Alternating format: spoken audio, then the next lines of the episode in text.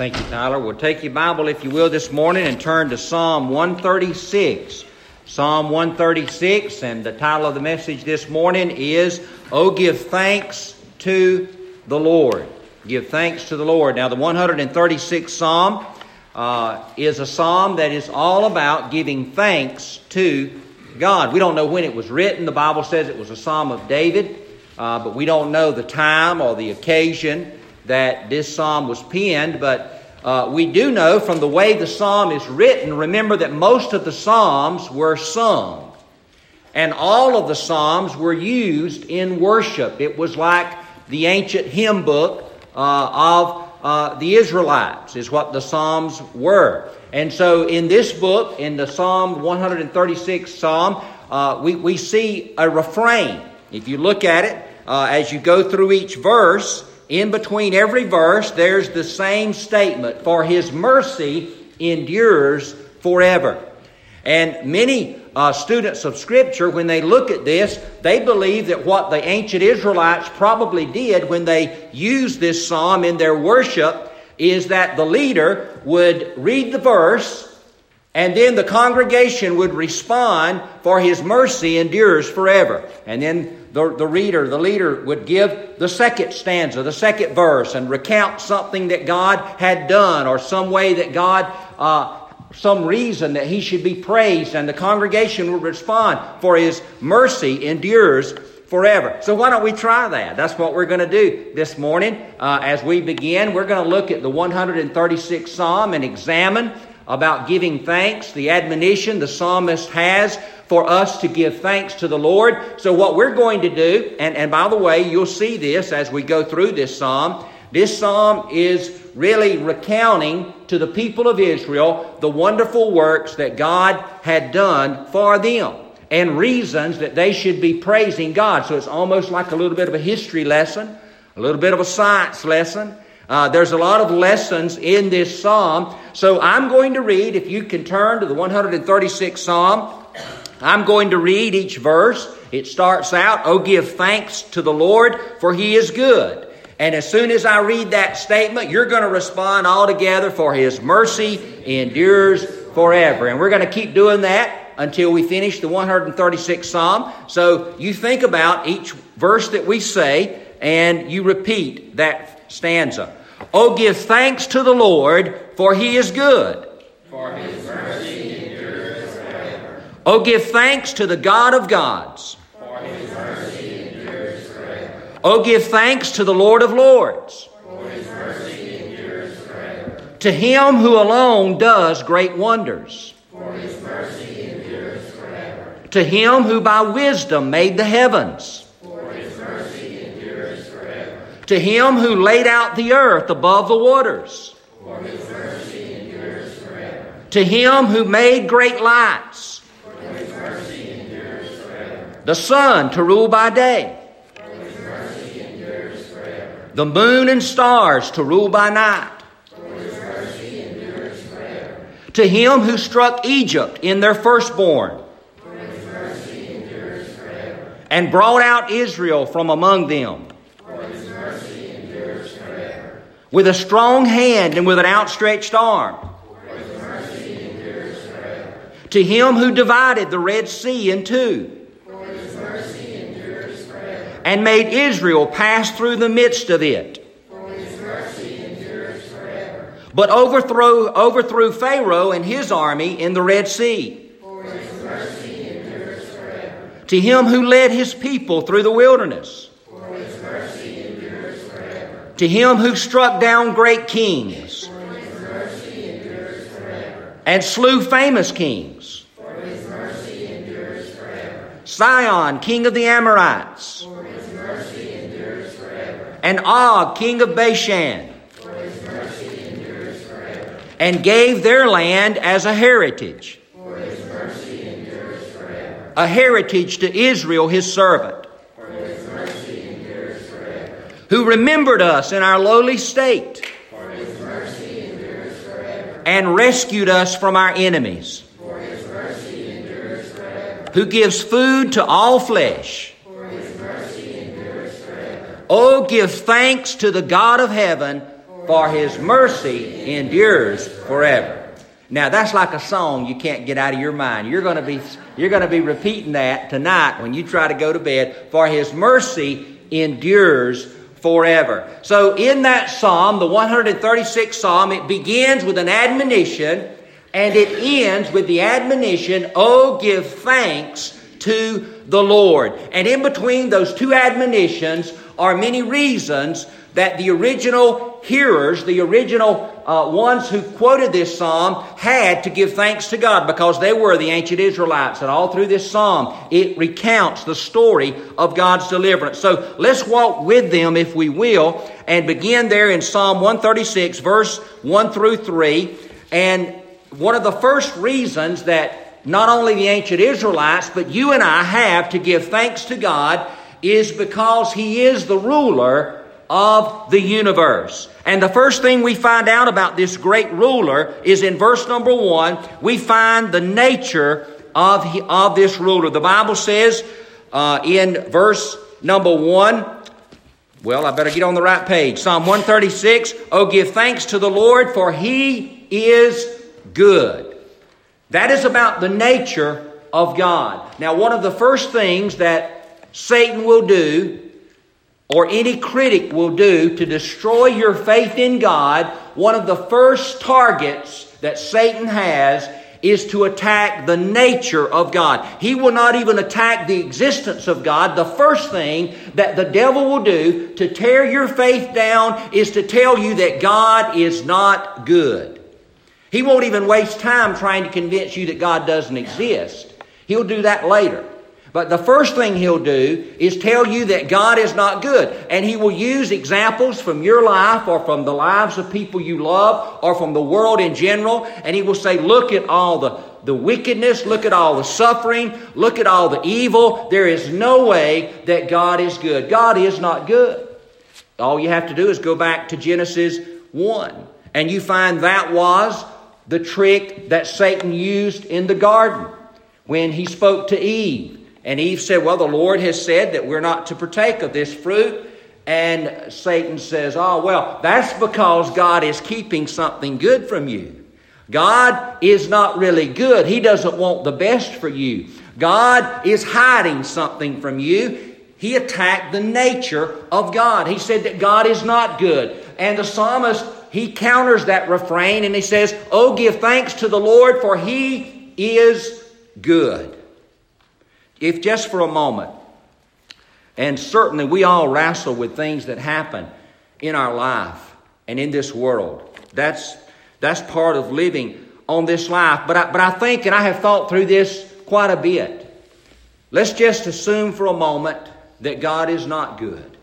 Let's just assume for a moment maybe that God does not even exist. My friend, then we are truly a wretched soul, are we not? to live in this world of sorrow and pain and suffering with no hope. With no hope of there being a time when God comes and makes things right. No hope of redemption. No hope of eternity. No hope of any reconciliation for all the evil that occurs. And, and I just love passages in Scripture that remind us of the goodness of God. And if you're going through a difficult time this morning, I want you to encourage you don't shrink from the goodness of God, but embrace the goodness of God. And you say, Well, Brother William, I'm having trouble with that. Well, just focus and think about that. Let me give you a couple of passages. Psalm 34 7. The Bible says, The angel of the Lord encamps around them that fear him and delivers them. Oh, taste and see that the Lord is good. Blessed is the man that trusteth in him. And in Nahum 1 7, the prophet said, The Lord is good, a stronghold in the day of trouble, and he knows them that trust in him. Lamentations 3 21, the prophet says, Then I recall to my mind, therefore have I hope. And by the way, Lamentations was a, a book of scripture that was written, as its name suggests, by a very sorrowful prophet, a prophet who was lamenting the state of the world that he lived in, lamenting the state of his people and his own state. But yet in that Lamentations, he says, I recall to mind, therefore have I hope. And I said that just a moment ago. It's the goodness of God that gives me hope. Contrary to the many terrible things that happen around us and even in my life or your life, it is the goodness of God that gives me hope that God is good. In Lamentations, he says, Therefore have I hope I, I make to return to my heart. It is of the Lord's mercies that we are not consumed, because his compassions fail not. They are new every morning. Great is thy faithfulness. The Lord is my portion, says my soul. Therefore will I hope in him. The Lord is good unto them that wait for him, to the soul that seeketh him. We give thanks to God because of his nature, because God is a good God. He loves us. He cares for us. Yes, Satan is having a heyday, and yes, Satan is wreaking havoc, but God is good, and we worship Him and give Him thanks because He is good. But not only that, in the second verse, it says, Give thanks to the God of gods and give thanks to the Lord of lords. We're talking about God being the great ruler. Not only is His nature such that He is good, but He is greater than any other power in the universe. He is the God of gods and the Lord of lords. Romans 8:38 tells us, "For I am persuaded that neither death, nor life, nor angels, nor principalities, nor powers, nor things present, nor things to come, nor height, nor depth, nor any other creature shall be able to separate us from the love of God which is in Christ Jesus our Lord. Paul says, Nothing can separate you, and nothing can separate me. Nothing can separate the believer from the love of God. Not persecution, not death, not sickness, not things that have happened in the past, not things that are going to happen in the future, not our mind, not our thoughts. Nothing can separate us from the love of God which is in Christ Jesus our Lord. He is the God of gods. He is above every power. He is the Lord of lords, greater than any authority that has ever been or ever will be. And in 1 John 4 3, John says, He says, You are of God, little children, and have overcome them, because greater is He that is in you than He that is in the world. If you're a believer, the Spirit of God dwells in you. And that is why, as a believer, you and I are encouraged do not be afraid, do not fear. Over and over again, the Bible says, Don't be afraid, because greater is He that is in you than He that is in the world. The Spirit of God lives in you and lives in me, and it should give us courage and boldness to face the trials and the difficulties and the uncertainties of life, because we give thanks to God, because He is the great ruler. He is good, He is the God of gods, and He is the Lord of lords. But not only that, the psalmist goes on into verse number four. And he talks about the creation. Not only is he the great ruler, but he is the great creator. To him who alone does great wonders. To him who alone does great wonders. You know, you could imagine a pile of bricks. There's probably a pile of bricks in everyone's. You've got a pile of bricks somewhere at your home. Just a big pile of bricks. They don't make anything. They're just they're just piled up. Well, you could take those pile of bricks and you could make a fireplace, or you could build a wall, or if there's enough of them, you could build a house. But of course, you'd have to design that and put it together. You may not have, may not have the skill to do, to do that. But I think about God, the psalmist says, who alone does great wonders. God, in the beginning, the Bible says, God created the heavens and the earth. Everything that exists, God created. The psalmist goes on. He says, To him who by wisdom made the heavens, to him who laid out the earth above the waters, to him who made great lights for his mercy. Well, I'll skip that. You've already said that enough. To him who made great lights, the sun to rule by day, and the moon and stars to rule by night. God possesses all knowledge, but he also has the wisdom to use that knowledge. It's been said that knowledge is a collection of facts. But wisdom is the ability to take those facts and accomplish something with them. To be able to take knowledge that you possess and make something positive. Not only does God have knowledge, but God has wisdom. And you think about the wonders of creation, and you know, I've talked about this before, but one of the, one, to me, one of the great wonders of the universe is the scale of the universe. If you think about it for a moment, all of us operate within a scale. Meaning, we, we can hear, right? But we can't hear everything.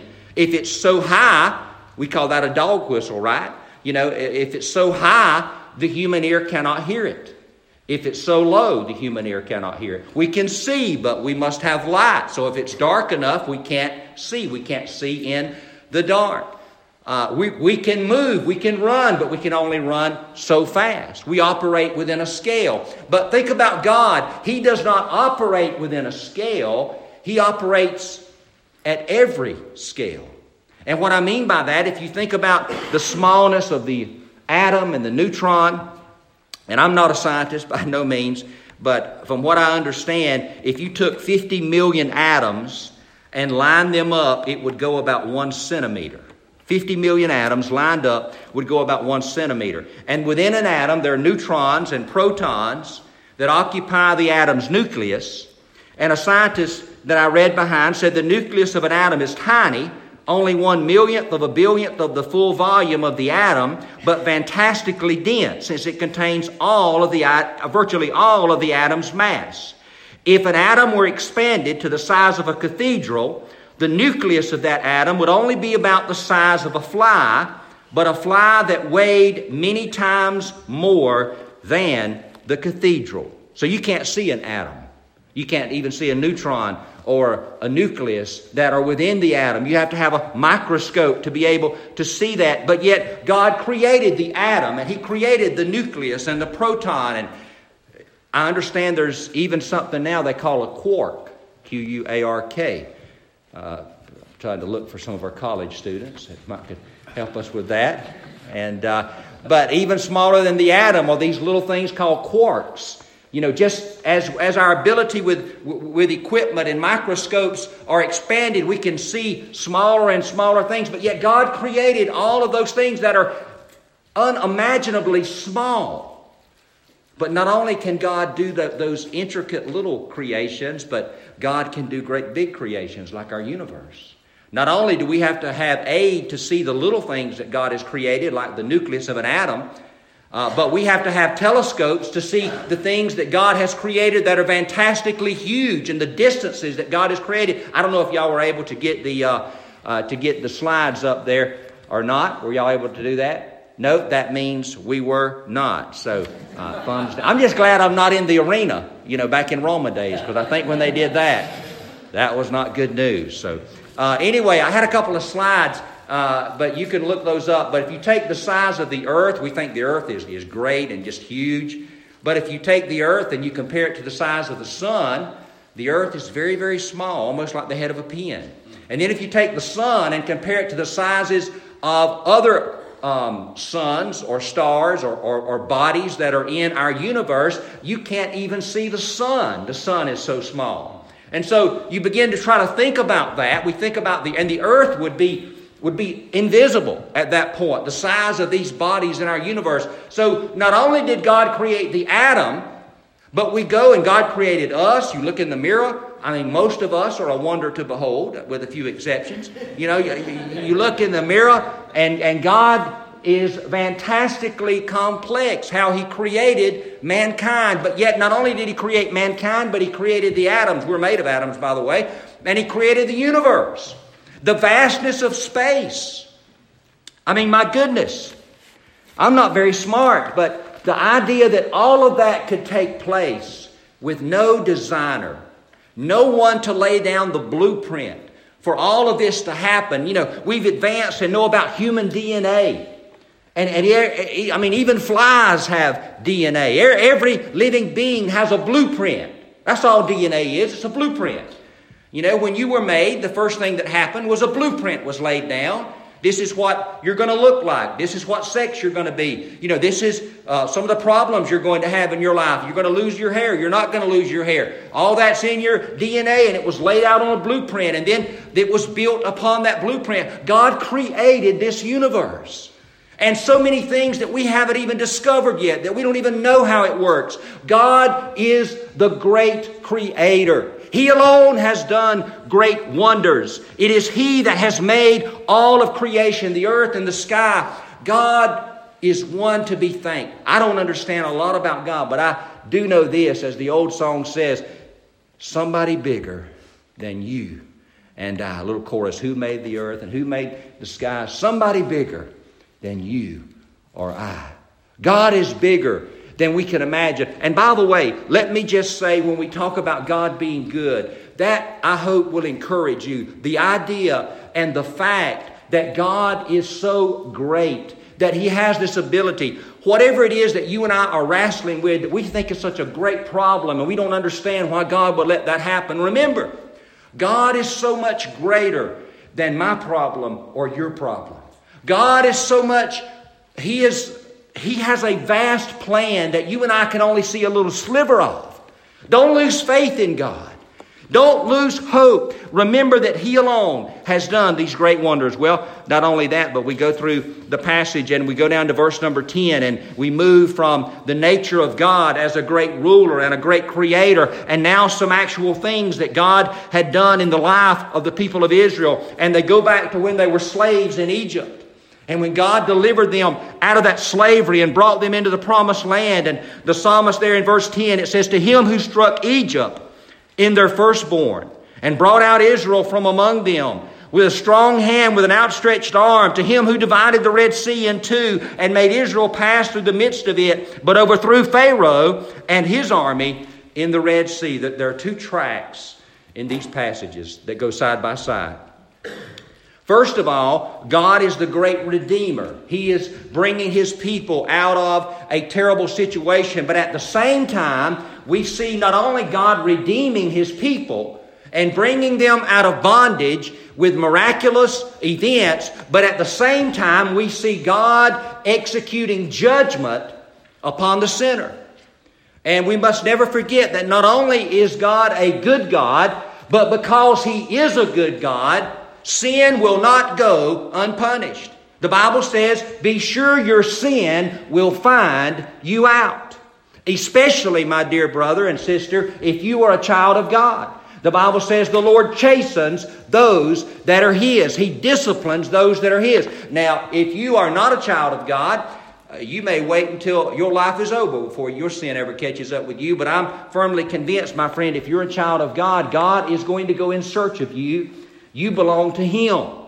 And He will cause your sin to become apparent. He wants you to live right. He wants you to follow Him. And He is going to judge sin. So we see here that God is to be praised and He is to be thanked, first of all, because He judged the Egyptians for their sin. And not only did He judge the Egyptians for their sin, but He brought His people out of bondage. He is the great Redeemer.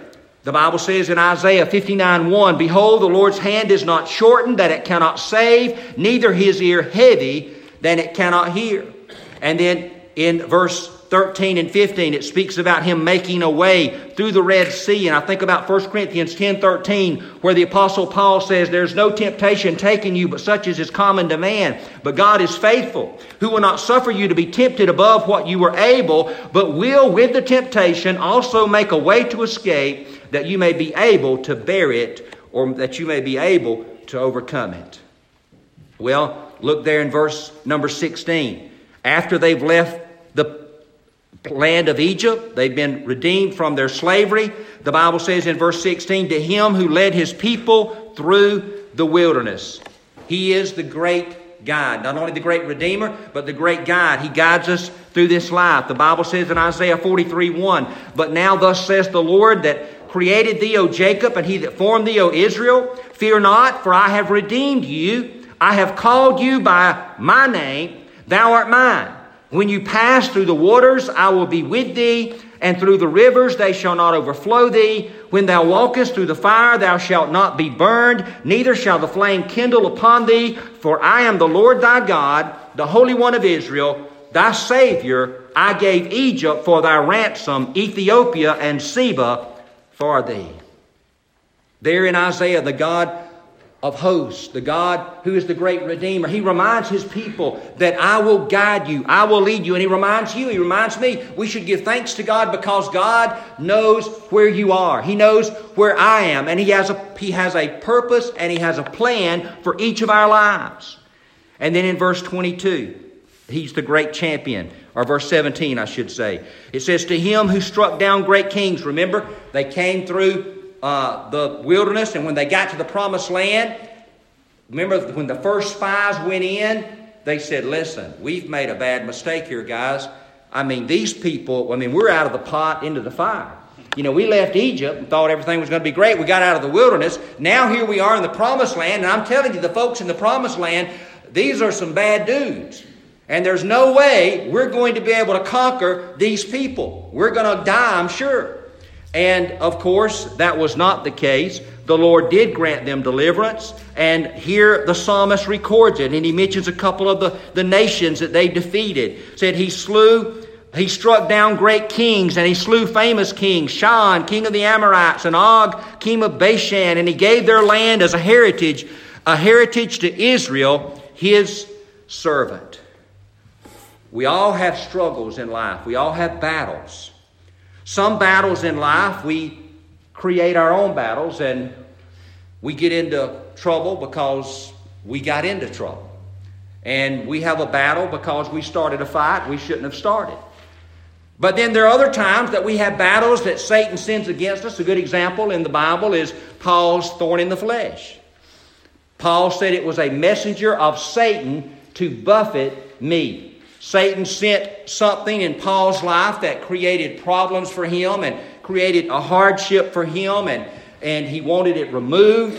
Paul said it was a burden and it was something that caused him great distress. Obviously, we don't know what it was, if it was, if it was a physical ailment, if it was something else. Many people have tried to guess, but that's not important. What is important is that Paul identifies it as something from Satan, something that Satan sent to destroy Paul, to make Paul weaker. And it did make him weaker in his eyes. He said he, he made him weak. And he wanted to be strong for God. And you all know the story as he laid out his request to God and said, Lord, three times he prayed, he fasted, Lord, remove this from me. I know you're the great conqueror. You're the great redeemer. You're the great deliverer. I know you're able, and I have faith that you are able. Lord, remove it. And I feel confident that Paul was confident in his mind that God was going to do it. God was going to do it. God was going to remove it and it was going to be a great deliverance, and he was going to give praise and glory to God, and God was going to be glorified, and nothing happened, and he did it again the second time, and nothing happened, and he prayed again the third time, and, and then finally God speaks to Paul, and you remember the story. The Lord told Paul, My grace is sufficient for you, Paul, for my strength is made perfect in weakness. So, as we recount God's great victories for the people of Israel, and I tell you that God is one who will give a great victory to you and a great victory to me, I want you to understand, and I don't want you to miss that your victory may not look like you think it's going to look. You see, God gave Paul a great victory, but it didn't look like the victory he anticipated. The victory he anticipated was that God was going to miraculously remove that thorn in the flesh and that he was going to be free in his mind to do great works for God. But God said, No, that's not the kind of victory that I'm going to give you, Paul. I'm going to let the thorn stay there. But what I'm going to do, I'm going to give you multiplied grace and I'm going to give you my strength, which is so much better than your strength. And my strength is going to enable you to do so much more because you're going to realize your own weakness and walk in my strength. So, my friend, we talk about God being the great champion, and I'm going to read these passages about God giving victory, but I want you to understand that sometimes God's greatest victories come through the darkest trials of your life. And they don't come because God prevents you from trial, but they come because God holds your hand through the trial. They don't come because God shelters you from trouble or from heartache or from pain, but they come because God comforts you and walks with you in the midst of that heartache and that pain and that sorrow. So we read this God who is the great champion who gave God's people victory over their enemies and I think about Romans 8:37 which I know you're all familiar with, where the writer of Romans, Paul says, No, in all these things, we are more than conquerors through him that loved us. And remember, if you go back, don't have time to read the pretext to that, but it, it is exactly what I said earlier. All these things that Paul is talking about are trials and tribulations and difficulties and hardships and, and, and, and terrible things.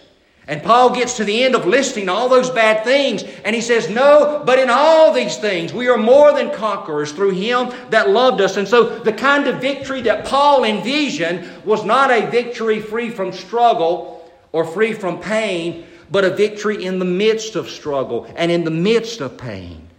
And in 1 Corinthians 15 57, Paul says, But thanks be to God who gives us the victory through our Lord Jesus Christ.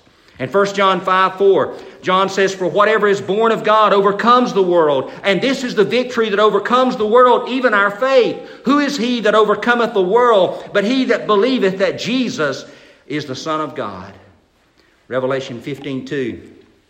You know, Revelation's a scary book. It can be. And you read through Revelation, you read about the mark of the beast. You read about the beast and the false prophet and the great power, and the Bible says they attack the people of God and they persecute the people of God and they kill the people of God with the edge of the sword. And it seems that they're wreaking havoc left and right. They're winning on every turn. In the physical world, it seems that God's people are losing on every turn. But I love Revelation 15 2. There, John says, And I saw as it were a sea of glass mingled with fire, and those that had gotten the victory over the beast, and over his image, and over his mark, and over the number of his name, stand on the sea of glass, having the harps of God, and they sing the song of Moses, the servant of God, and the song of the Lamb, saying, Great and marvelous are thy works, Lord God Almighty. Just and true are thy ways, thou King of saints. There, these men in the book of Revelation.